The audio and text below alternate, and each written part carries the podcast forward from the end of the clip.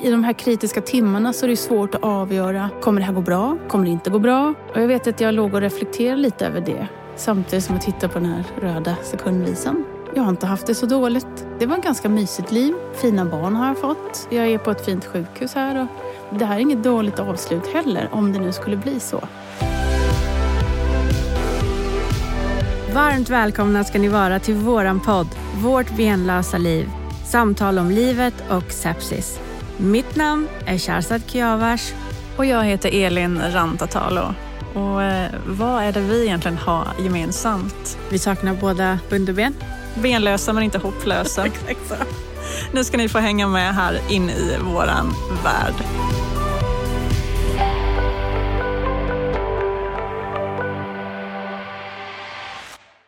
Hej och välkomna till ett eh, nytt avsnitt. Hej Shazad! Hallå Elin! Hur är det idag? Jo tack, det är bra. Det är bra, säger Ja. du och drar en lång suck.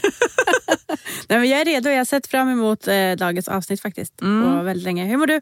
Ja, men jag mår också bra och känner samma sak. Det är kul att ha en, en gäst här i eh, poddstudion eh, idag. Mm. Det är ju kul att bara snacka med dig också men ibland Tack. så vill man ha något nytt och fräscht. Okej. Det är eftermiddag nu. Ja, så då vill du ha något nytt och fräscht? Nu vill jag ha något nytt och fräscht men vi ska ju prata lite allvar. Vi ska ju återkomma till det här med, med sepsis och hur du kan yttra sig efter man har drabbats. För det behöver ju inte alltid leda till amputationer utan eh, postsepsis kan ju se ut på väldigt olika sätt. Mm. Och det är därför vi har med oss eh, en gäst idag som heter Miranda Bjesse. Välkommen! Välkommen! Ja, men tack så hemskt mycket. Så roligt att du vill vara här med oss idag. Mm, det är jag som är det här nytt och fräscht och ska Ja. pigga upp stämningen här Hur på känns det? Är det? Är det mycket att bära på? Nej, det är superenkelt. Det kommer två snygga tjejer och säger tjena tjena, kom och prata. Jajamän. Vi känner nu kliva in i studion att det var precis som att det kom något nytt och fräscht här och pigga upp eftermiddagen. Faktiskt. Så att Kom, en det, dos energi. Plus Ja. jag hade bullar med mig. Ja, exakt. ja, det är ett extra plus. Båda först, fika sen. Så är det. Vi måste ta vår belöning senare. Mm. Ja, men vi ska ju prata lite idag med dig Miranda om det här med ja, men din sepsis som du drabbade av och eh, hur ditt liv ser ut idag efter din sepsis och, eh, och lite sånt som vi är nyfikna på att höra. Mm. Vill du berätta Miranda, vad, hur började den här dagen för dig? Det är också lite spännande att jag är här idag för det är nästan på pricken två år sedan. Det, för på några dagar som jag blev sjuk. Och eh, som de flesta som får sepsis så tycker man att det dyker upp från ingenstans. Och, sådär. och sen när man väl har tillfrisknat så vill man gärna gå tillbaka och försöka hitta vad var det, vad var det? Vad var det som orsakade... Därför att det är den första frågan alla bombar en med. Så här, Men hade du blodförgiftning? Hade du ett sår? Så, Nej, det var inte som Emil i Lönneberga direkt. Så där, att jag skar mig på tummen och sen... Ja. Men eh, jag har en liten genetisk defekt som sitter vid örat som heter preauricular sinus. Och är en liten, liten hålighet bara mellan skinnet och kraniet. Och eh, ibland så kan det bli infekterat. Och jag hade levt till och från med infektion i en av de här små hörselgångarna kan man säga. Och sökt vård för det här. Och till och med kommit så långt att jag har träffat en specialist som sa det där tar vi och opererar bort. Här får du en tid i januari. Och kanske två, tre veckor efter det så blev det så infekterat. Och sen vaknade jag upp på lördag morgon. Något datum i november där som jag inte kommer ihåg. Och då var det liksom lite lila på örat men inte mycket mer än det. Och ungefär en timme senare så låg jag på golvet och skrek av smärta och liksom hade nästan svimmat av för att det gick otroligt fort. Det hade väl kanske startat när jag hade sovit. Jag vet inte. För tittar man sen i min journal, man letar ju efter det här fantastiska ordet hudkostym. Undersöka hudkostymen gör man på patienter. Och de hittar ju ingenting. Alla läkare vill gärna leta efter något sår eller sånt där. Men de misstänker att det var det, men det kan ju också ha varit något annat. Men den morgonen var hemsk med stort H och jag har aldrig någonsin upplevt sån huvudvärk och sån smärta och hjälplöshet som jag gjorde då. Och jag har ändå också fött två barn och varit i den situationen där man liksom tror att man pressar sig till det yttersta men det här var hundra gånger värre. Den smärtan går inte riktigt att sätta på en skala. Mm. Men min sambo var där då. Ja, var och, eh, han är polis och väldigt så här, snabb på att eh, döma av i vissa fall. Så han ringde ambulansen ganska fort och berättade det här har hänt. Ni måste komma och hämta henne omedelbart. Mm. Och det var på lördag morgon och de hade väl inte så mycket att göra så det kom en ambulans väldigt fort. Och sen så bar han ut med ambulansen och eh, stoppade in mig där. Och sen så sågs inte vi mer på ganska länge för att eh, det var ju under covid. Och då får man ju inte, Mm. man får inte följa med, man får inte hälsa på. Och det var väldigt eh, mycket säkerhet kring smitta och sånt också. Men var du medvetande då? Ganska till och Mm. från sådär. Minns inte att jag kunde kommunicera så mycket kanske. Men jag vet att när man läser journalen efterhand så har jag vid ett tillfälle i alla fall rest mig upp och försökt gå därifrån. Och ramlat ihop och ramlat in i ett handfat. Och sen liksom fick de lyfta upp mig på britsen igen. Så jag var väl vid medvetande fast man är väldigt påverkad så. Vad hade du för andra? Hade du feber? Hade du... Mm. Nu i efterhand när man läser så här, tecken på sepsis. Jag hade enorm smärta. Jag hade feber som tempade upp och ner jätte, så här, kraftigt och så ner i temp och så upp i temp. Och kramper som kom och gick. Diarré, kissade ner mig. Och i ett, vid ett tillfälle så ville de mäta EKG. Men eh, kroppen var i såna spasmer hela tiden så det gick inte liksom att ens att trycka ner mig på britsen och få på de där mätarna. Och eh, jag tror att de misstänkte hjärnblödning på något vis eftersom att det var så kraftig huvudvärk. Så att jag åkte in i någon sån här eh, heter det, MR, MR-scanner. ja. Där spände de fast mig så det låg där ett tag då. Och eh, de försökte också ta ryggmärgsprov. På femte försöket gick det. Då har de stuckit 16-17 gånger så här, på någon som ligger och krampar. Men det är också svårt att få in en nål i ryggraden på någon som har spasmer. Så. Men det visade nog inte så mycket vad jag minns heller. Utan jag låg där och jag gjort alla de här testerna och de gjorde blododling och de testade på det och på det och på det. Och, vid något tillfälle under det här dygnet så är det en läkare som är lite yngre modellläkare har jag läst mig till i min journal som då fattar beslut om att så här, oj, nu sjunker blodtrycket jättemycket här väldigt fort. Och då satte de in ganska mycket vätska för att liksom hålla upp blodtrycket. Då. När blodtrycket sjunker och de inre organen är på väg att hamna i svikt och sådär, då blir man ganska skadad har jag förstått efteråt. Och det är någonstans där också som eh, den här liksom nekrosen börjar i extremiteter tror jag. Mhm, så du har också haft nekroser på... Nej, inte på kroppsdelar. Nej, utan de liksom bromsar där. Förmodligen då precis innan. Liksom. Han bromsar upp det där. Mm. Och allt det här, det känns bara som att jag hade enorm tur. Att jag fick komma in i tid. Att jag blev tagen på allvar. Och att någon såg det här. äh, La ihop ett och ett. Nej men det kan vara det här. Nu provar vi det här. Så de antar att det är sepsis Ja. och sätter de in antibiotika då? Ja, fast det får jag nog lite vid ett senare tillfälle. Det är först vätska och sånt. Okej. Och så stoppar de mig på någon avdelning med vak. För att alla de här platserna var upptagna under covid, intensivvårdsplatser. Just. Så jag hamnade på en avdelning med eh, gamla människor som har ramlat och fått operation och ska återhämta sig. Mm. Så det låg ett rum med tre stycken, alla var 90 plus och jag. Mm. Och så var det en som kom och tittade till mig var tionde minut ungefär. Och kollade blodtryck och allting sånt hela tiden. Åh, vad bra. Ja, fint ändå liksom. Verkligen. Inte samma person men det var liksom folk där hela tiden och kollade och lyste och ryckte och flängde i mig. Och... Men du var vaken under hela den här tiden? De sövde inte ner dig? Nej, jag var inte sövd. Nej. Det var inte. Du kom aldrig till IVA eller så heller? Mm, nej. Nej. Jag var på akuten ganska länge. Mm. För IVA-platserna var fulla. Mm. Så jag tror att de behöll mig där i det här omysiga rummet ganska länge. Och sen blev jag flyttad till en enhet då med vak istället. Men de verkar ju agera precis så som man önskar vid, Ja. vid sepsislarm. Så att, eh, det är ju så härligt att höra. Verkligen. Ja. Glädjande. Ja, men Ver- någonting säger mig också att undra hur det här hade gått om jag hade bott någon annanstans i Sverige Mm. än i Stockholm. Hade det varit en kväll när det är fullt på akuten, vad hade Mm. hänt då? Tänk om jag blivit nedprioriterad, vad hade hänt då? Mm. Hade jag fått gå längre? Ja. Inte fått ambulans? Det kan ju ha mycket att göra med vilken person det är man möter i, i dörren också på sjukhuset. Hur pass mycket kunskap den sköterskan eller den läkaren har om sepsis. Det tänker jag också. Och på de här uh, olika sepsisdagarna som har varit och de som jag träffat i Sepsisförbundet. Samtliga personer vill ju trycka på, öka medvetenheten hos vårdpersonal. Det här första steget hos ambulansförare, hos de som träffar patienterna först. De måste öka sin kompetens, medvetenhet, Precis. vad man nu vill kalla det då. Det kan vara det här också, agera snabbare. Mm. Nu hade jag väl kanske tur då. Ja, det måste man väl jag. också få ha ibland. Ja. Ja, Ja. verkligen. Fick du sepsis som diagnos eller fick du någon annan diagnos? För att jag fick nekrotiserande fascit som diagnos. Vet du vad din huvuddiagnos blev? Nej. Nej. När jag har försökt läsa efterhand, det är inte superenkelt för en vanlig privatperson att titta och läsa i den här på 1177 allting som är skrivet. Och allting finns inte nedskrivet där heller. Det är bara korta små noteringar. Jag kan inte liksom läsa mig till någonting men min lilla syster som var med när läkaren kom på besök Mm. så bad jag dem, så här, kan ni snälla prata med någon anhörig om det här? För jag, jag minns ju ingenting. Nej. Jag vet att jag då förstod så här, jag har tappat någonting nu för jag vet inte vad klockan är. Och jag frågar hela tiden, så, vad händer? vad är jag någonstans? Vad gör? Vad, vad gör jag här? Och, så närminnet var ganska så här, avpoliterat direkt. Så det gick inte att komma ihåg vad som hade hänt för tio minuter sedan. Så att jag bad dem liksom, prata med någon annan som är frisk. Ni behöver inte prata med mig, jag fattar ändå ingenting. Så. Mm. Men hon har berättat att den läkaren berättade för min syster då.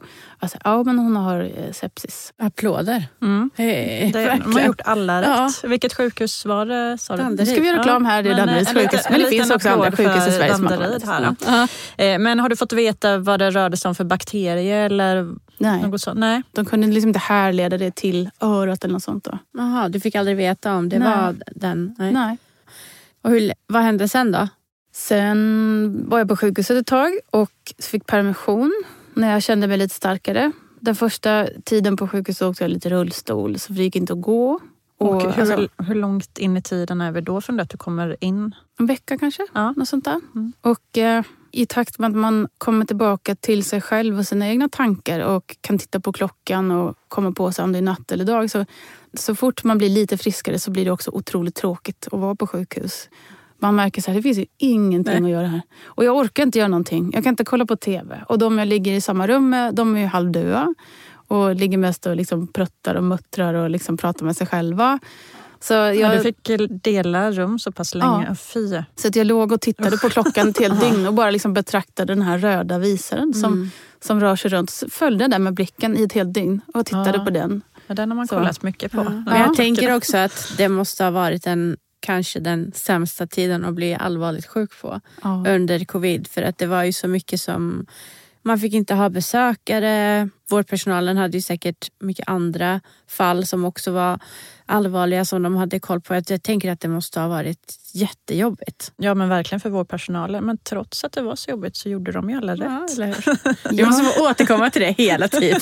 Ja, men man vill ju applådera dem som Ja. faktiskt gör allt de kan och prata med varandra. Mm. Prata med varandra, konferera. Vad kan det vara? Ska vi prova det här? Mm. Så då var du helt ensam? För det var min nästa fråga. Alltså barnen, fick de, men det fick de ju inte. Mm, nej.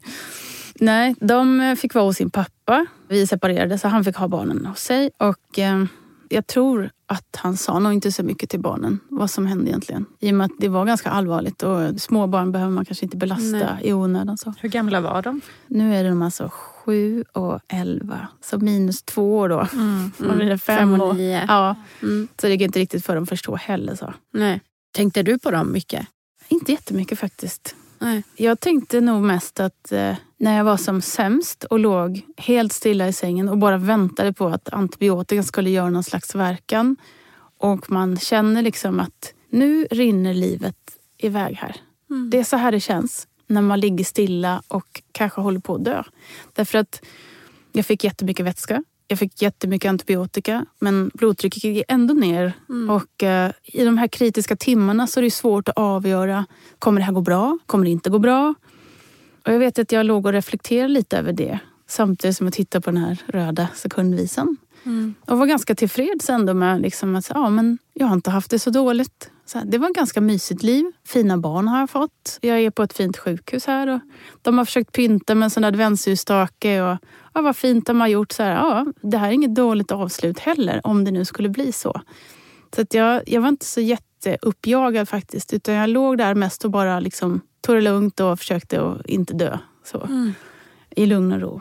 Det är också väldigt speciellt för att du har ju fått vara vaken och verkligen ta in vad det är som händer och hur det faktiskt ändå kunde sluta. Det måste också vara väldigt speciellt att vara varse Ja, om att det här kan vara slutet. Jag har ju tänkt det där kunde ha varit slutet. Men jag var ju inte där och såg allting och upplevde och kände. Men det har ju du fått göra. Ja, det här pratar jag nog inte med någon om egentligen. Det här kanske är typ möjligtvis andra eller tredje gången jag någonsin säger det här till er. Men jag tror att ni också kan kanske ta in det på ett annat sätt. Men alltså att ha döden som flåsar i nacken så här. Det är någonting speciellt alltså. Mm. Mm. Att människor är stressade över skitsaker, mm. små saker. Och Åh oh, men gud, oh, tänk om jag dör, åh oh, det är så hemskt, åh oh, jag kommer dö. Så här, när någon inte hinner med någon buss eller ja. missar någon inlämning eller någonting ja. går snett eller sådär.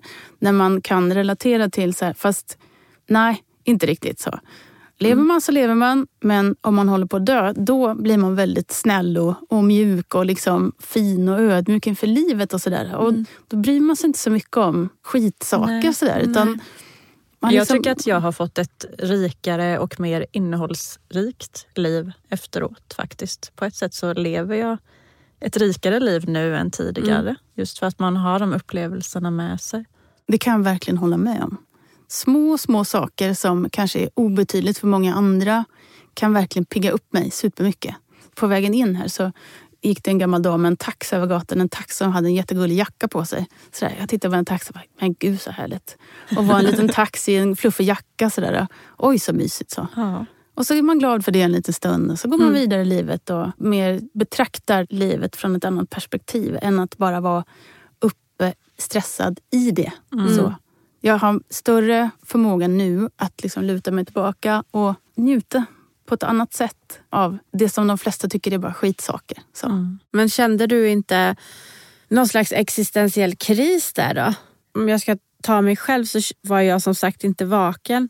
Men det kände jag långt efter och det kan fortfarande komma ikapp mig idag. Att alltid när jag upplever de gladaste stunderna då man verkligen känner den här pure joy. Eller, och det kan ju vara av små saker, det kan ju vara av den takten, men när man verkligen bara, vad fint allting är.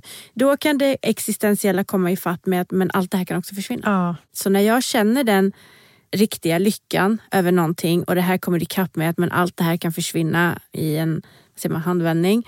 Då kan jag tänka, men vad skönt det är att få leva. Och då kan jag landa i det. Mm. Och det låter så som en klyscha men det har verkligen gjort jättestor skillnad i mitt liv. Jag kan känna det ibland, som alla mammor säkert, som tittar på sina barn. Mm. Jag känner bara, gud jag är så lycklig över att ni är glada. Och då kan jag få vi var på semester med barnen och de var så här, ni vet, de lekte med i poolen och var så lyckliga och sprang runt och skulle beställa. Det var en sån här en liten detalj, men det var en pool eller en bar i vattnet. Mm. Och Det var ju så lyxigt. Och då skulle min dotter gå fram och skulle ha en strawberry milkshake. Liksom.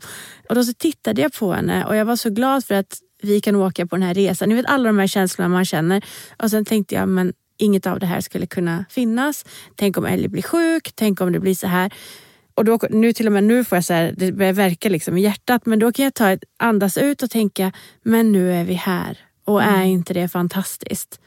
Och så kan jag bara landa i det på ett sätt och känna en sån genuin lycka i det på ett sätt som jag inte tror att jag hade kunnat göra om inte det här hade hänt mig. Att man verkligen tar in att allt det här kan försvinna. Mm. Det där känner jag väldigt, väldigt ofta.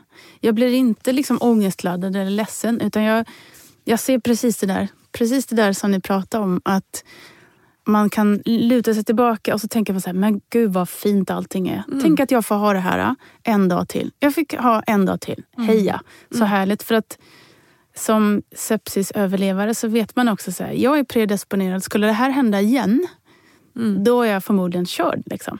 Det kan gå ännu snabbare. Tänk om jag är någonstans där ingen tar mig på allvar. Mm. Och det är nog min största rädsla egentligen, att jag ska bli sjuk igen och inte bli tagen på allvar. Att ingen liksom agerar så där snabbt som de gjorde den gången. Mm. Om jag ska vara på ett annat sjukhus eller utomlands eller att någon inte ser eller hör vad jag egentligen behöver. Mm. Mm. Ja, det är min största rädsla också. Ja. Att, jag inte, att jag ska ringa och be om hjälp och inte få den hjälpen jag, jag behöver. Bli bortviftad som en irriterande fluga. Så ja. Du är bara sjuk i det här. Då kommer jag skrika så här, jag har haft sepsis.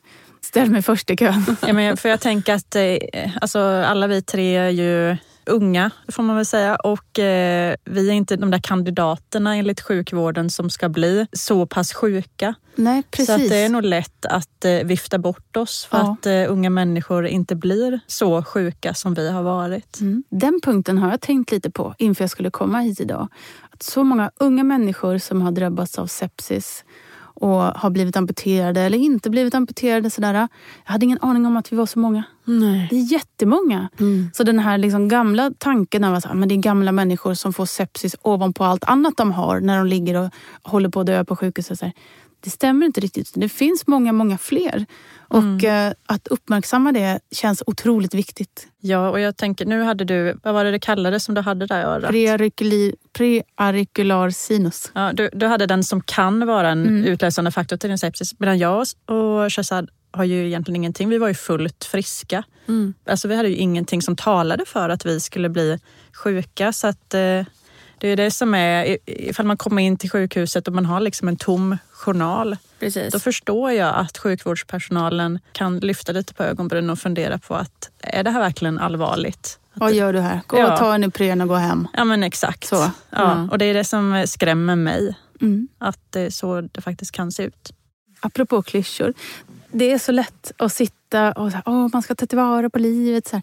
Men det är svårt att om man inte har blivit utsatt för någonting där man känner så här, nu går det åt skogen här. Det är svårt att ta in livet så. Alltså att man förstår att det är kort, det är skört, det kan försvinna på ett ögonblick. Men när man väl har fått veta det, verkligen den hårda vägen, Mm. då blir man så himla mycket gladare Ja.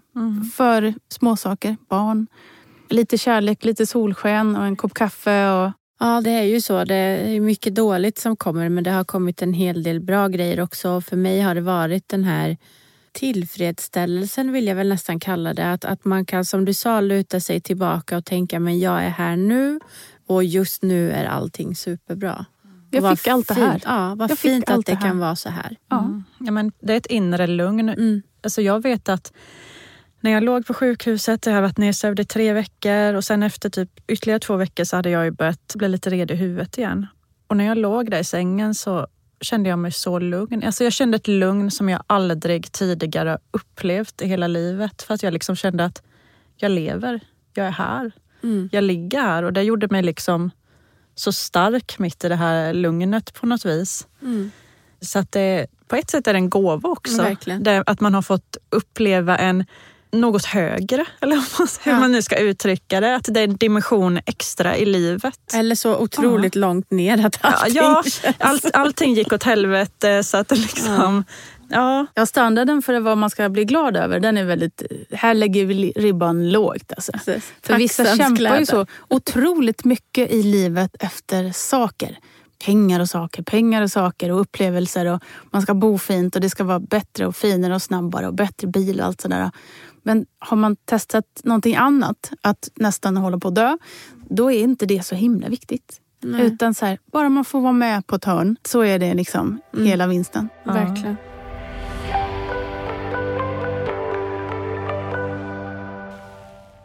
Men eh, hur såg det ut sen eh, för dig efter... Hur länge var du på sjukhuset och när skrevs du ut? Och, eh, ja, men, berätta allt. Ungefär en vecka var jag där. Och eh, under den veckan så minns jag inte riktigt vad som hände. Man trasslar sig upp och ner under sängen och ska försöka gå på toa och så kissa i en sån där liten plåtlåda. Och, och man känner sig inte superhäftig eh, sådär. Man blir torkad och ja, mm, ja mm, ödmjukhet inför livet. Det får man på många sätt. Och sen eh, skjutsa runt med lite rullstol där och sen vid ett tillfälle så fick min syster komma och hälsa på. Men eftersom att det var besöksförbud så körde de ut mig i en rullstol i munskydd till eh, änden av avdelningen, ut till hissen. Och eh, så fick jag sitta där jämte en skrivare i ett litet hörn. Och så fick hon komma ut ur hissen och så fick hon gå några meter fram och så fick vi hälsa på varandra. Och det här är faktiskt det enda roliga som hände på sjukhuset. Hon är väldigt eh, känslig för sjukhusmiljö. Hon, hon tycker inte om de här lukterna och hon mår ganska dåligt av att liksom bara åka dit. Men hon gjorde det för min skull för att pigga upp mig lite och komma med några kläder och så. Så skulle jag berätta för henne vad de hade gjort med mig. Och så råkade jag berätta då det här när de skulle sticka mig i ryggraden. Och eh, jag glömde av liksom att hon tål inte det här. Och jag bara babblar på där. Och rätt vad det är så bara blir hon helt likblek i ansiktet och svimmar bakåt och ramlar i den, in bakom den här skrivaren och fastnar med huvudet bakom den här maskinen. Och jag sitter där i min rullstol helt skröplig och försöker skrika på hjälp. Och precis då kommer en sjuksyra med en, en av de här gamla gubbarna som låg i mitt rum. Kom körandes med honom och han skulle in i hissen. Hon är halvvägs in i hissen med honom. Så hans huvud i sängen är inne i hissen och hissen står så här dung, dung. Och, ja. och så försöker hon liksom flänga åt sig en säng och skälper upp min lilla stackars syster där i den här sängen. Och allt fokus hamnar på henne. Och jag börjar skratta åt hela den här situationen. Så här, hon skulle bara komma och hälsa på och nu ligger hon också här i en sjukhussäng och ser blek och ställde till med en scen. Mitt i coronapandemin. Också jätteroligt på något vis. Sådär. Ja. Och så ligger hon där och helt... Ja. Men gick det bra med henne sen? Ja, det gick bra med henne. Men för första gången på flera dagar så var det inte fokus på mig. Nej. Utan, ja. Skönt. Helt plötsligt känner du dig ganska frisk ja, ja, och, och vettig. Jag försökte ju resa mig upp där och håller på att ramla omkull jag också. Och jag ska hjälpa den här stackars sjuksyrran. Ja. Sen blev jag utskriven på permission, tror jag det heter. Alltså jag fick komma hem över dagen och eh, ja, de kom och hämtade mig. Min pappa som är pensionär kom upp till Stockholm från Varberg och eh, bodde hemma hos mig tillsammans med min syster. Så turades de om då att hjälpa mig upp på toa, Eh, hjälpa mig till sängen, försöka få i lite mat och sen ganska tung medicinering då. Istället för intravenös antibiotika så åt jag ju stora doser i tablettform.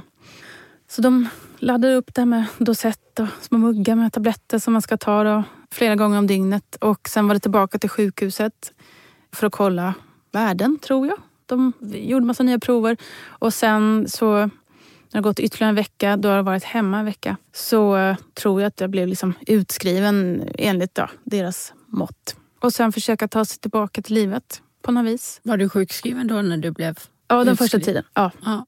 Men sen, jag tycker väldigt mycket om mitt jobb. Ska du berätta vad ditt jobb är? Jag jobbar som gymnasielärare och eh, mina elever är ju de, den främsta liksom, källan till glädje faktiskt. Mm. Det kan de gott höra. Eh, jag gnäller kanske mycket på dem men bara att liksom få stappla in på skolan och få lite kramar och heja Miranda, oh, vad kul att se dig, krya på dig. Sådär. Det betyder jättemycket. Mm. Mycket mer än vad man kan tro faktiskt. Men sen försöka sakta komma tillbaka till jobbet och där har jag stött på ganska mycket patrull i mitt eget huvud. Eftersom att jag har en del men, men den syns inte på utsidan. Utan mitt minne är kraftigt påverkat. Närminnet är ganska dåligt. Fortfarande efter två år. Det blir mm. bättre, men det är fortfarande ganska dåligt. Och sen, jag har jättesvårt med namn. Jag glömde av vad folk heter. Trots att jag egentligen jag känner igen dem till utseendet. Men jag tappar vad de heter. Och jag har svårt med perception i rummet. Om jag har gått in i ett rum mm. och så går några sekunder så har jag glömt av vad jag vad gör jag här inne? Vad, nu skulle jag göra något här inne. Och Det blir väldigt jobbigt när man är gymnasielärare och ska föreläsa. Och det är jag som står för kunskapen. Jag ska leverera och prata och förklara. Sådär. Och plötsligt så kommer det inte ut något ur munnen. Och jag kan inte stava. Jag kan inte skriva på tavlan. Jag kan inte lägga händerna på tangenterna och hitta rätt. Utan jag stavar fel. Och svårt med talet, svårt med skriva. Då står man där som en korkskalle och nej men vad ska jag göra nu då? Sådär, så att jag behövde mycket hjälp och stöd av min omgivning. I alla fall det första halvåret. Fick du någon hjälp och stöd av sjukvården i detta? Fanns det några speciella? Ja, faktiskt. Ja. Återigen ska vi tacka. Yes. Ja, men, det är jätteroligt att ja, höra det Det ska också. inte bara vara sorghistoria utan det finns människor som gör jättebra ifrån sig inom sjukvården också. Eh, jag fick hjälp av en psykolog och jag fick eh, fylla i ett jättelångt formulär där man då skattar olika kognitiva förmågor. Och så skulle det då processas. Och sen så fick jag en liten så här, ja Miranda, du lider av det här, det här, det här, det här, det här. Det här. Du kan hjälpa dig själv genom att bla, bla, bla, bla, bla, bla. De här fem sakerna, öva på det de här veckorna. Och du fick liksom mm. verktyg mm. som var tydliga? Ja, mm. prova och gör så här. Sätt lappar vart du befinner dig och så skriver du upp så här, nu ska jag gå in här. Och om du går vilse, då går du tillbaka till där du la lappen och så läser du, jag skulle gå in och göra det. Så mm -hmm. jag tyckte att jag fick ganska mycket stöd. Att navigera i mitt eget huvud. Hur ska jag förhålla mig till att jag inte hittar till mitt jobb med bilen? Ja, då får du sätta in eh, GPS-adress här. Så, så kör du efter den. Och så vet du att där ska du parkera. Och så ställer du alltid på samma ställe så du kommer ihåg att nöta in. så. Och jag lever efter det fortfarande. Jag handlar alltid i samma affär. Jag ställer mig alltid på ungefär samma ställe med bilen.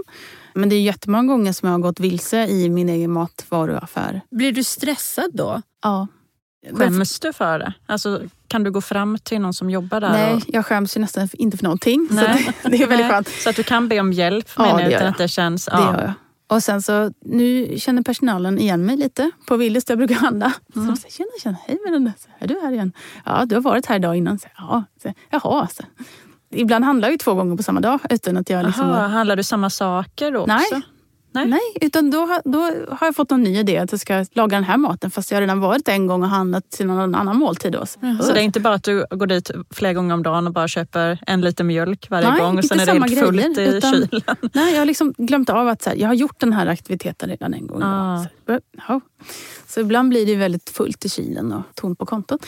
eh, när man liksom upprepar samma köp flera gånger. Men hur hanterar du det? Vi säger att du står på Willys säger vi och du hittar inte. Jag har förstått det som att det är intrycken som gör mig så stressad. Att hjärnan liksom blir stressad. Jag får inte högre puls eller blir ledsen eller orolig utan jag blir väl mer medveten om att jag inte riktigt vet vad jag gör här och nu. Utan jag fick det förklarat som att när det är väldigt mycket intryck, syn, ljud och eh, folk som pratar runt omkring sådär det stör ut liksom. Och då glömmer jag av vad jag håller på med. Mm. Och då är det svårt att hitta tillbaka till den tanken som jag hade först. Att hålla en röd tråd i sitt huvud. Mm. gå den här slingan, ta de här sakerna, gå och betala, gå hem. Då bryts det där. Och då får man ibland bara så här, ja, jag får gå till kassan med en gång och så frågar jag så här, vad är kassan? Och så går jag dit och betalar och så går jag hem och så får man titta så här, mm -hmm. okej, okay, det blev inte som jag hade tänkt mig. Då får jag veta det här. Och det är ju inte hela världen heller. Det finns ju mat 24-7. Mm. Och mina barn är ganska stora. Vi äter mm. ofta nudlar istället då, när det går till skolan. Fast det är ju ändå en eh, tråkig bieffekt du har drabbats av på grund av sepsis. Ja men fast vet du vad? När jag tittar på andra så tänker jag alltid så här, det finns de som har det värre. Mm. Det här är inte det värsta som kan hända. Och jag liksom beundrar er med proteser som går vidare i livet på det sättet. Och jag beundrar dig för det som du har tampats ja, med. Det, det, för mig så känns det väldigt tufft och utmanande.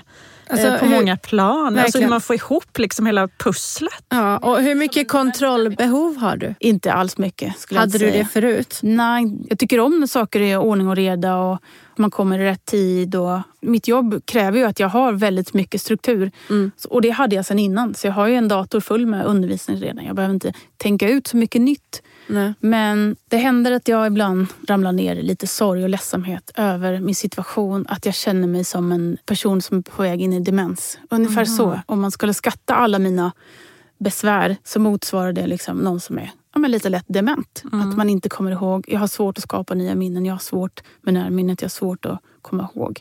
Men jag tror att jag döljer det ganska bra för de flesta. Både på jobbet och min sambo och mina barn. Liksom, jag spelar att jag, jag har koll. Jag har ett bra pokerface. Mm. När Men du kanske själv... får anstränga dig väldigt mycket för ja, det också, vilket gör att du blir trött antar jag. Dubbeltrött blir jag. Ja. För jag kan tänka, jag har ett enormt kontrollbehov. På gott och ont.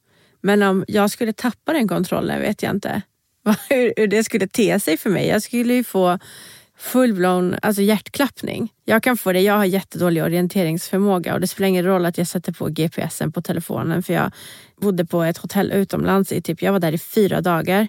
Varje dag som jag kom ut så kollade jag på GPSen, vilket håll ska jag gå? Det är höger. Men varenda gång gick jag åt vänster. Och sen hamnar jag någonstans och jag känner inte igen mig för jag måste leta liksom efter, det här har ingenting med min sepsis att göra, det är bara sån jag är. Så måste jag liksom titta efter, ja ah, men det här heter den här baren. Här ligger McDonalds. Ja, lite landmärken. Precis. Liksom. Och sen om jag inte hittar det, då blir jag jätteuppstressad. Så det är ju kudos att du liksom inte blir uppstressad utan att du kan hantera det och säga, ja men skitsamma, nu vet jag inte vad det handlar om, nu går jag bara till kassan. Liksom, jag tar nästa steg i min planering och hoppar över allt det här. Ja. Det andra jag hade tänkt mig. Det krävs ändå flexibilitet för det. Ja, det här med att irra bort sig, det händer ganska ofta. Jag var på en utbytesresa med 20 elever i Italien eh, för ett tag sedan. Jag och två kollegor till åkte genom hela Europa med elever. Och väldigt många gånger under den resan så låtsades jag ganska mycket att jag visste vad vi höll på med. Och jag sa, nej men vi ska gå hitåt. Och så gick vi hitåt och så gick vi helt fel. Och sen så får man ta elever till, du kan inte du, du får gå först eh, Vlad. Varsågod, eh, nu kan du visa vägen här. Du klarar det. Så, här. så går jag längst bak istället och så typ håller jag fast i någons väska och försöker liksom så här, vara svansen istället för själva ledaren. Så. Men jag jobbar ju med äldre barn Ja. Ungdomar menar ja. men, men, men, hur kan det vara då i en, vi säger att du har en lektion och det är barn som pratar i munnen på varandra och barn som har uppe telefonen. Och... Ja, nej, det är lätt att döda det. Jag tar deras telefoner direkt när de kommer in. Det är ingen som får ha sin telefon och de får heller inte ha datorerna uppe längre heller för det stör också mig. Så de ska sitta med papper och penna och jag tycker om när det är helt knäpptyst. Så jag, jag har väldigt disciplin på dem. Det är mm, otroligt lite liksom eh, väldigt lite elasticitet på just den punkten. Mm. Så var det inte förut. Utan jag klarar inte av när de... Om två pratar samtidigt, då hör jag ingenting. Nej. Och då måste jag nästan så här, hålla för öronen och blunda och så kämpa med huvudet. Så här, bara, vad är det vi håller på med? Just det, det är Nisa som vi pratar med. Okej, då stirrar jag på henne och så försöker jag liksom titta på munnen. Så här, vad försöker hon säga till mig? Men ibland måste jag bara be folk, så här, vet du vad? Ni måste vara helt knäpptysta, annars hör jag ingenting. Mm. Kan du känna då att du får någon panik? För att jag lider av samma sak. Jag kom hem till min, eh, min mamma och hennes sambo i veckan och de hade på tvn ganska högt och sen pratade de med mig och sen hade jag med mig barnen och de höll på att prata.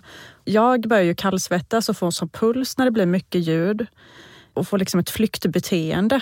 Att jag så här, sänker tvn och försöker få alla att vara tysta bara en sekund eller så vill jag bara fly ut. Mm, gå in i ett annat rum och stänga Ja, känner du så? För att jag, det är ofta när jag är i olika sociala situationer som jag måste fly ut typ till en toalett och bara låsa in mig några sekunder och tömma hjärnan.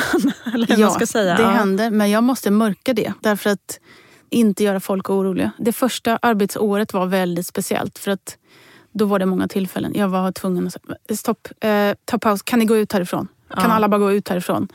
Och sen vill jag bara stänga dörren och vara helt själv. Mm. Och eh, det är svårt att signalera det till folk Mm. utan att verka otrevlig.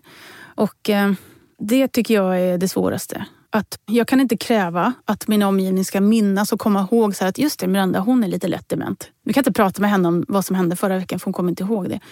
Så hela tiden blir det så här, åh, det kommer inte jag ihåg. Åh. Så här, och så, då får man blicka så här, hur kan du inte komma ihåg vad vi bestämde, vad vi pratade om? Och då skäms jag lite grann, men jag försöker ändå liksom, jag får tugga i med det. Så här, det är så här. Det verkar ha stannat här. Jag, jag kan inte göra någonting åt det. Men Men har du märkt att du har blivit bättre sedan starten? ja, det har jag. Det första halvåret då var det störst skillnad. Och sen har det mattats av lite. Och nu har det gått två år. Och jag vet inte hur lång tid man ska förvänta sig att saker och ting ska bli bättre. Men du har en förväntning, hoppas jag, om att det ska bli bättre. Eller hur känner du? Jag träffade vad heter han? Mikael, doktor Mikael. Ja, soldoktorn. Mm. Ja, Mm. supertrevlig. Ja. Och då berättade jag lite kort och han sa så här, men du är så ung. Du är så ung Miranda. Det kommer att gå till sig. Så där. Och det var ju lite härligt att höra det. För han är så otroligt positiv och liksom härlig. Så att, ja, det kanske blir bättre. Eller så får det vara så här tills jag blir dement. På riktigt dement då. Men vi får väl bara hoppas att det är så. För nu har det gått eh, ja, fyra och ett halvt, snart fem år för mig sedan jag blev sjuk. Och jag går ju fortfarande omkring och tänker att eh, jag blir bättre och bättre. Att jag har inte kommit till den punkten än i livet där det liksom ska vända och bli sämre. Utan det finns fortfarande möjlighet för mig att återhämta mig efter min sepsis. Och det hoppas jag ju att du också kommer kunna göra och bli bättre.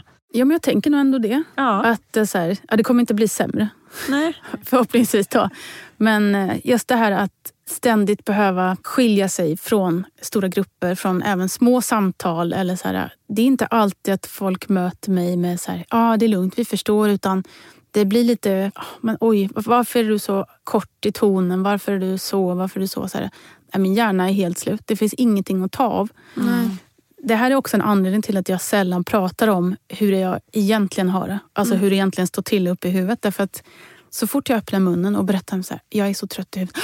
Åh, jag är också så trött. Åh, det är så mycket på mitt jobb. Bla, bla, bla, bla, bla. Åh, jag är också så stressad. Åh, gud, jag vet inte heller hur man kommer hem. Åh, jag är också förvirrad affären. Och så, så ska man nej, då det var ju försöka... det jag Ja. gjorde med min dåliga Nej, nej. orienteringsförmåga. Du, har, du har haft sepsis. Du får säga vad du vill.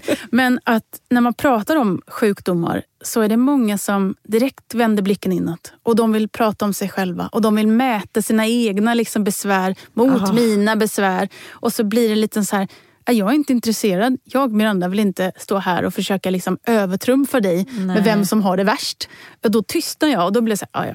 Men det var som en person i min närhet bröt sitt lillfinger och säger till mig, Elin, nu förstår jag hur du har haft det. Nej. Nu när jag har liksom fått eh, linda om mitt finger så här. Och, men jag sa till den här personen, nej, du förstår inte alls för att du vet att där under så finns ditt finger och det kommer läka. Det Det, kommer inte försvinna. Mina fingrar är borta för alltid, de växer liksom aldrig ut så att du vet inte hur det känns för mig. Och det är ett finger? Det är ett, alltså ett det finger, vad fingret. är det? Det är det jag brukar säga, ifall jag hade förlorat ett ben, det hade varit piece of cake. liksom. ja, det hade inte varit någonting.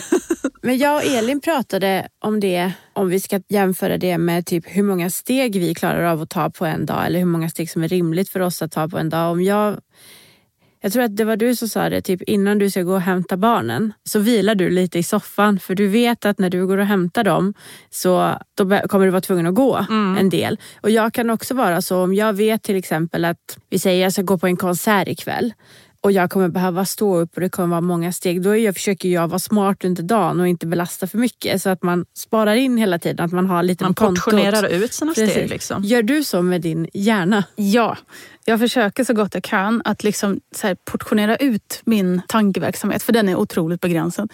Och jag tycker samtidigt synd om de eleverna som träffar mig på eftermiddagen efter lunch. De får stå ut med mycket. De ser en ganska trött och hålögd, eh, lite förvirrad person framför sig jämfört med de som träffar mig på som har morgonlektion. De har den här peppiga, yes, glada människan.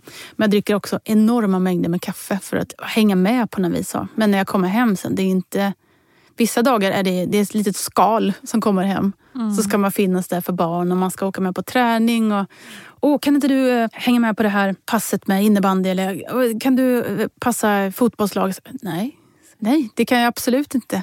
Jag kan knappt titta på tv ens. Alltså, jag kan inte läsa någon bok eller titta på tv eller jobba på kvällarna som vissa gör. Helt omöjligt. Det finns ingenting att ta av. Nej, du är liksom färdig. Jag är jättefärdig. Mm. Så jag kanske klarar två lektioner per dag.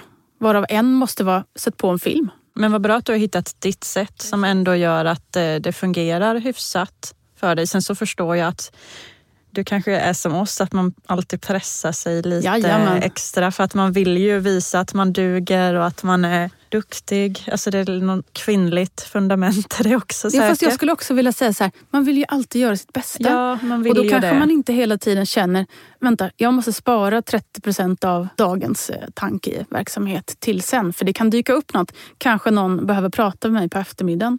Och samtidigt så jobbar jag då med tonåringar som är de är rätt upptagna med sig själva. Mm, så, mm. är ganska ganska liksom egocentrerade och alla vill ha hjälp nu. Och mitt problem är det viktigaste. Kom, jag ska bara ställa en enkel fråga och så kommer det tio frågor till. Och så ska jag trassla in med det här. Och så försvann då eftermiddagens energi in i ett meningslöst samtal. Och så kommer någon kollega och sen ska man ha möte klockan fyra på eftermiddagen. Och så, så att vissa dagar brakar man ju bara ihop.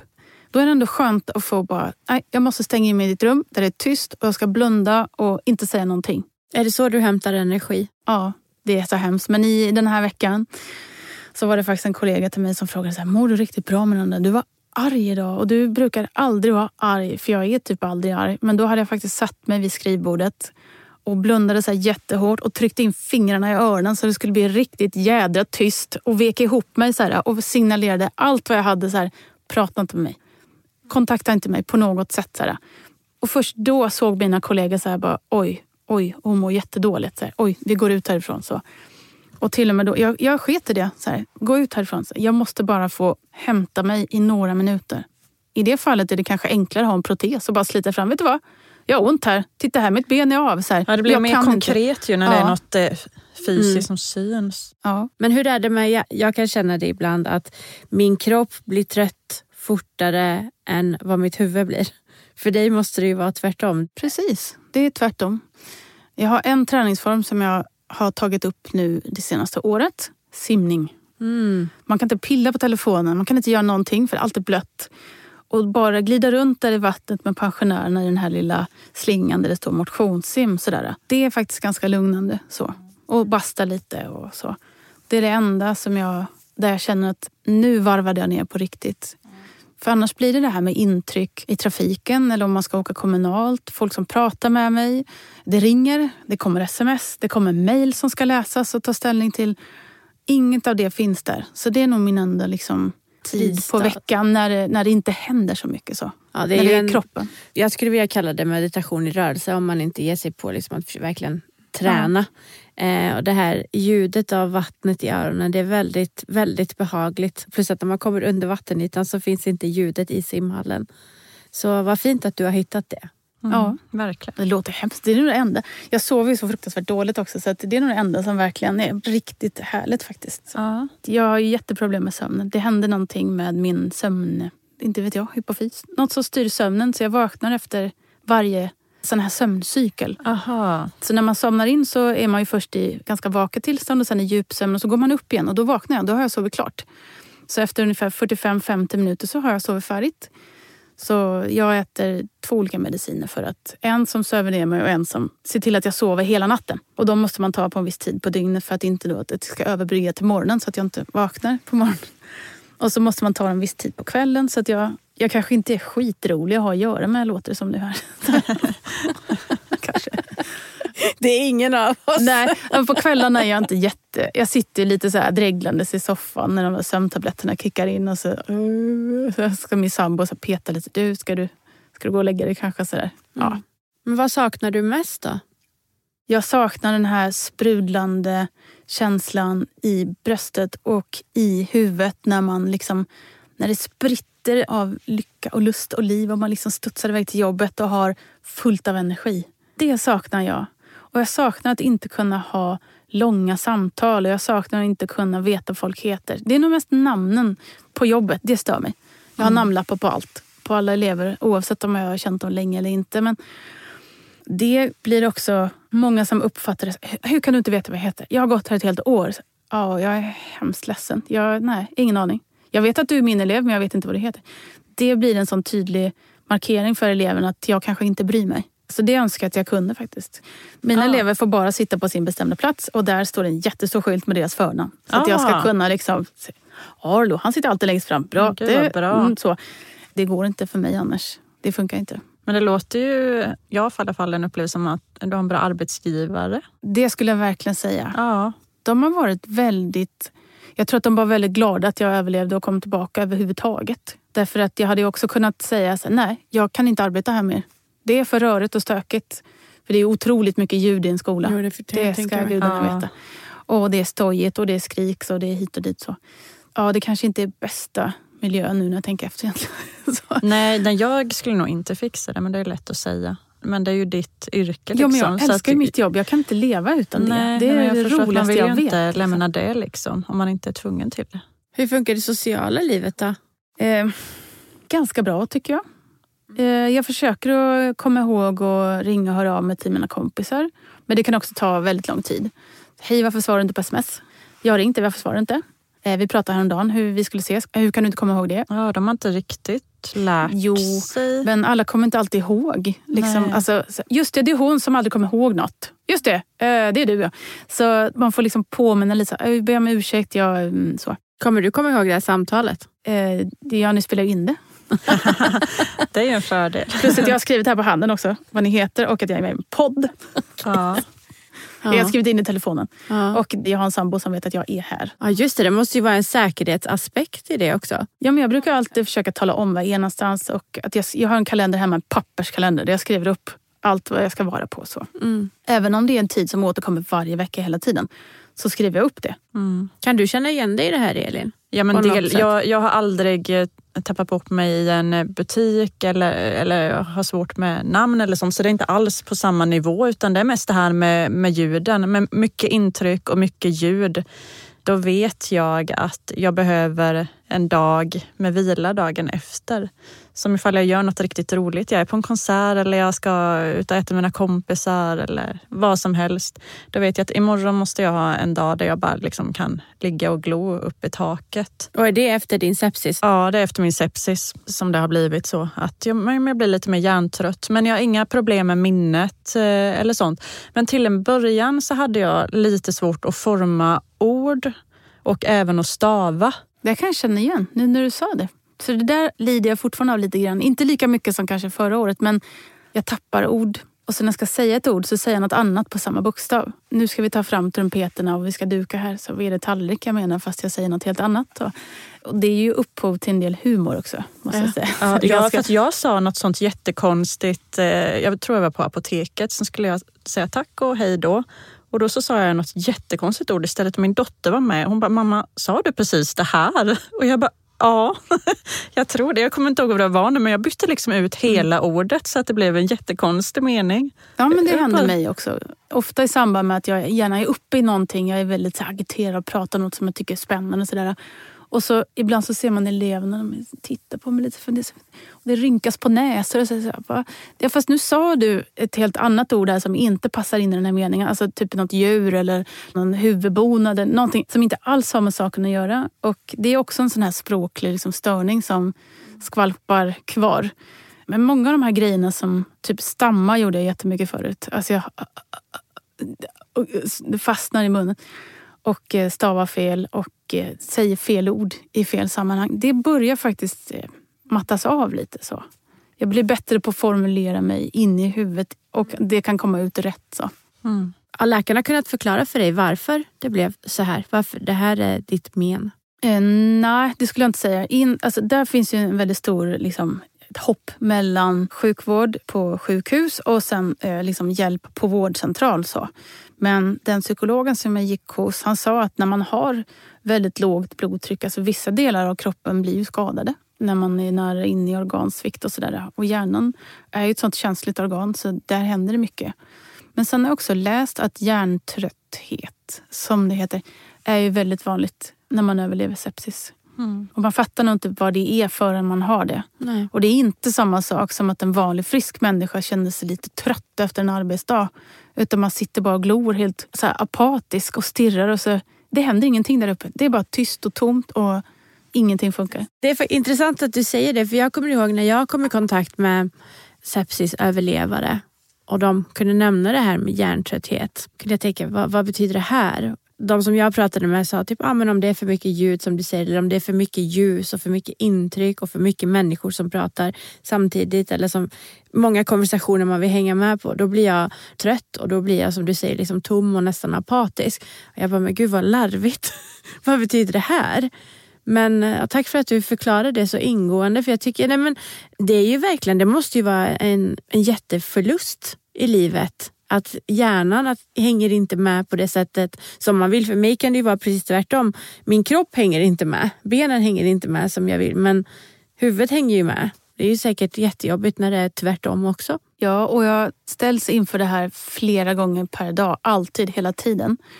Ja, jag blir nog lite uppgiven men sen måste jag bara säga, fan jag hinner inte vara det nu. Nu måste jag vidare. Mm. Så att jag stöter på nästa patrull om en timme igen. Det kommer vara så här igen snart. Så skit i det nu, gå vidare bara det är nog ganska hektiska dagar för mig där jag behöver bli faktiskt bättre på att hushålla med min energi. Nu när jag rannsakar mig själv och verkligen pratar sanning här så märker jag att det är mycket jag borde göra bättre faktiskt. Inte ta slut på mig själv som jag gör nu. Det var dåligt.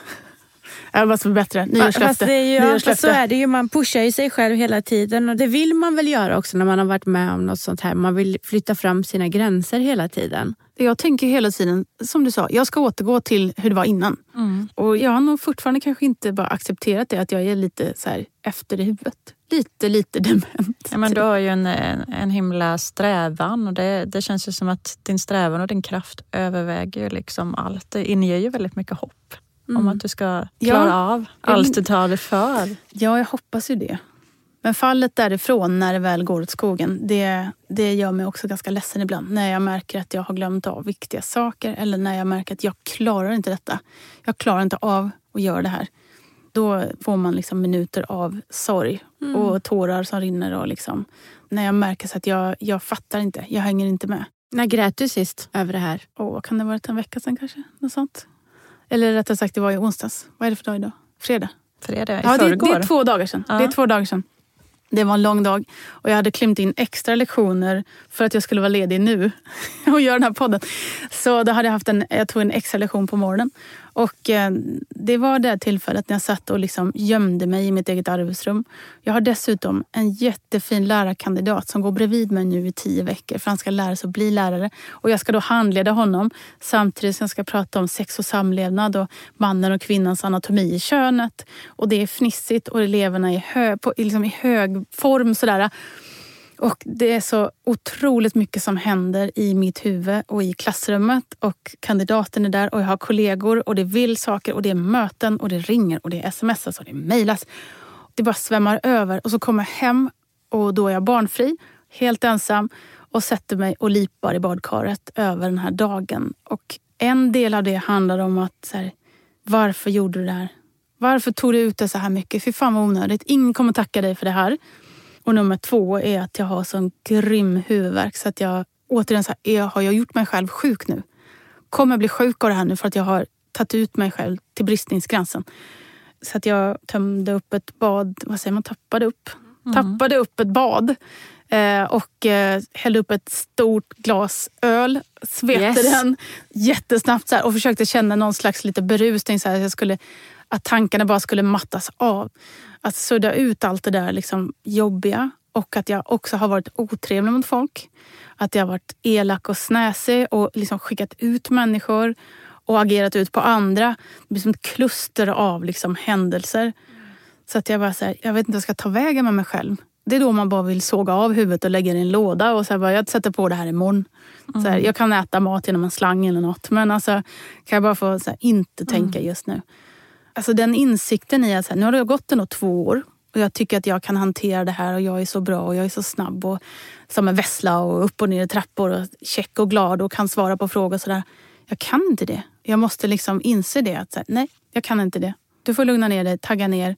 Och det är ingen som kommer tycka att det är konstigt. Förutom jag själv. Mm. För jag är inte samma nu som jag var förut. Nej. Då var jag en överentusiastisk sprudlande vessla som sprang runt på alla bollar. Och jag klarade det och jag tyckte det var skitroligt. Men jag kan inte det längre. Det är ju det att man sörjer den man var. Mm. Även om man är väldigt glad för att man finns och den man är idag så kommer man för alltid sörja det som man en gång var. Det ja. finns ju verkligen ett liv före sepsis och ett liv efter sepsis. Ibland tänker jag att jag, jag borde kanske vara inte så ledsen och jag ska inte gräva ner mig för att jag har det så här i huvudet och sådär för att jag har armar och ben i behåll och allt det där. Och när man tittar på mig uppifrån och ner så ser man så åh, kolla, åh, snygg fräsch 40-åring. Du har ingenting att vara ledsen för. Gå vidare i livet, bara hej då med dig. Men jag som känner mig själv är ledsen i mig själv över att jag får aldrig tillbaka det där. Jag får aldrig tillbaka det där huvudet som jag hade innan. Varför kan jag inte komma ihåg vad folk heter? Hur kan jag inte ens komma ihåg vad mina elever heter som jag har känt hur länge som helst?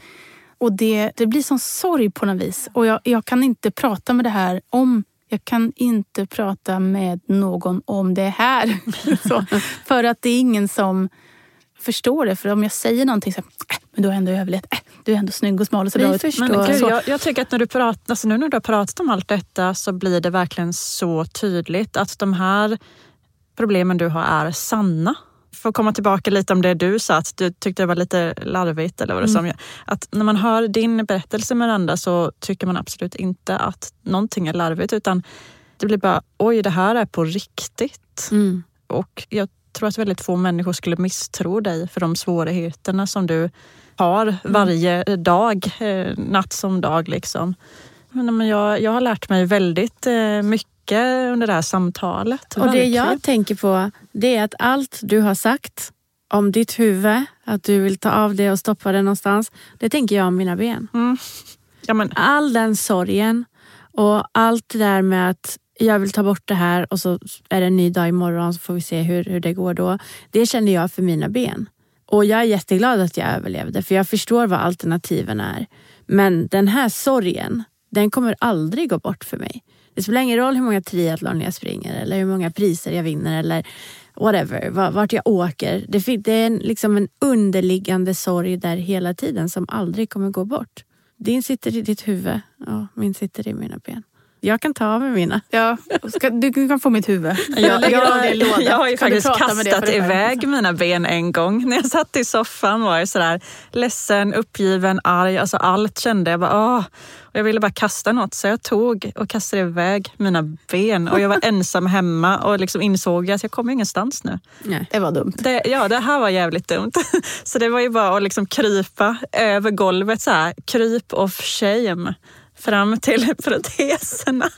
Hej, det är jag. Kommer och liksom ihåg mig? ta med mig dem tillbaka och ta på mig dem. Sen dess har jag aldrig kastat iväg dem igen. Men det var en skön känsla just då så jag kan verkligen relatera till det. Att du bara vill kasta iväg ditt huvud. Mm. Och det är ju så, man ogillar dem och ibland hatar jag mina proteser. Men i slutändan landar jag alltid i att det är det jag har och det är det som tar mig framåt. Och jag gissar att det är samma sak för ditt huvud. Ja, Och det blir ju på något sätt så här, det är jag inne i mig själv, i min sjukdom, som inte syns på utsidan.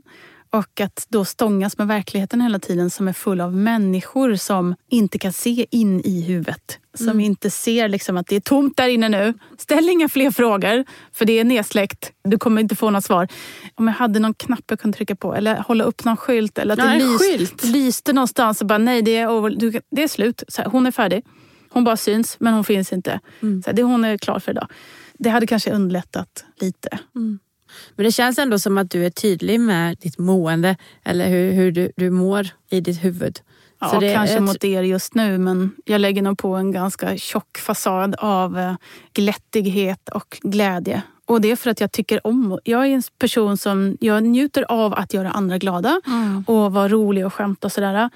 Och det är också ett sätt att komma undan att någon frågar ja. så här, hur är det egentligen? Mm. Så här, då kan jag spela glad och sen så bara går jag ut utan att någon har hunnit fråga mig, hur är det med dig? Och man bara, fråga inte den frågan för att då kommer kanske tårar. Eller då kanske jag inte vet vad jag ska svara. Mm. Så då drar man på det där polerade facet mm. och så är man glad och positiv och så sprider man lite glädje och sen så får jag gå hem och deala med min egen liksom, Precis. värdelösa huvud för mig själv. Mm. Jag tror att det är flera av oss som är såna till och från i livet. Att man, man vill liksom inte få några frågor utan man vill bara ha en härlig stund. så får man deala med sig själv sen som du säger. Ja, och inte sitta och tävla i vem som har det värst heller. Nej, men precis. Så. Oh, jag är också så trött. Oh, så mycket på jobbet. Ja, härligt att höra du. Mums. Mm.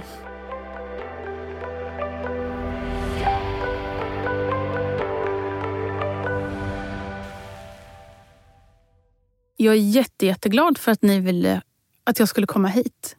Det har jag glömt säga. Men jag, jätte, jättemysigt var det här. Och det här är verkligen första gången jag pratar i lugn och ro om detta med någon.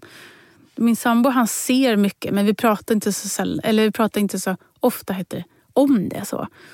Och mina närmsta kollegor vet om men vi pratar heller inte om det så ofta för vi hinner inte så. Nej. Och det är nog första gången också jag pratar med någon som faktiskt fattar hur det kan vara på riktigt. Mm med döden flåsandes i nacken eller att man känner att man vill typ ta sitt proteshuvud, lägga i en låda. Och sen, ja, men visst är det ja. skönt att få prata om det också. Jag tycker det, det är väldigt läkande. Att det. Ja, ja, men det är läkande att få prata om. Om mm. sånt som andra kan sätta sig in i och förstå.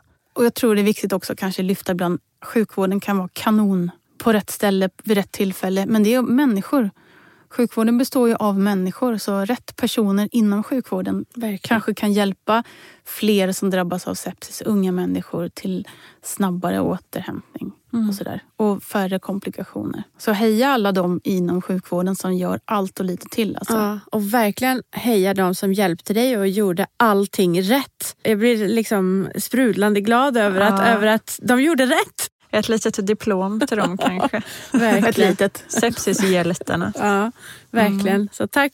Tack så hemskt mycket. Ja, det var jättefint att ha dig här och jag tror att eh, många av eh, våra lyssnare också verkligen har uppskattat eh, det här samtalet. För det är ju många som har drabbats av hjärntrötthet och andra åkommor efter sin covid då, till exempel. Så att det är nog flera som kan relatera till det du har berättat om idag. Tack så mycket. Tack. Och vi vi hörs nästa vecka. Det gör vi. Tack för idag Shazad. Tack Elin. vi ses. Hej då. Hej då. Följ oss gärna på Instagram. Där heter vi Vårt benlösa liv.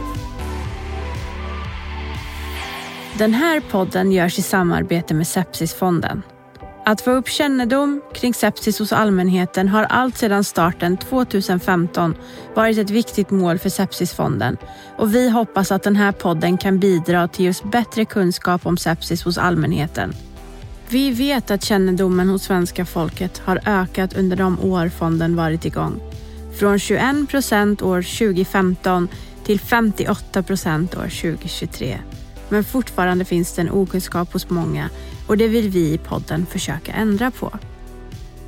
Förutom att jobba med kunskapsspridning samlar Sepsisfonden även in pengar till forskning runt sepsis så att vi kan få fram bättre diagnostik och nya behandlingsmetoder.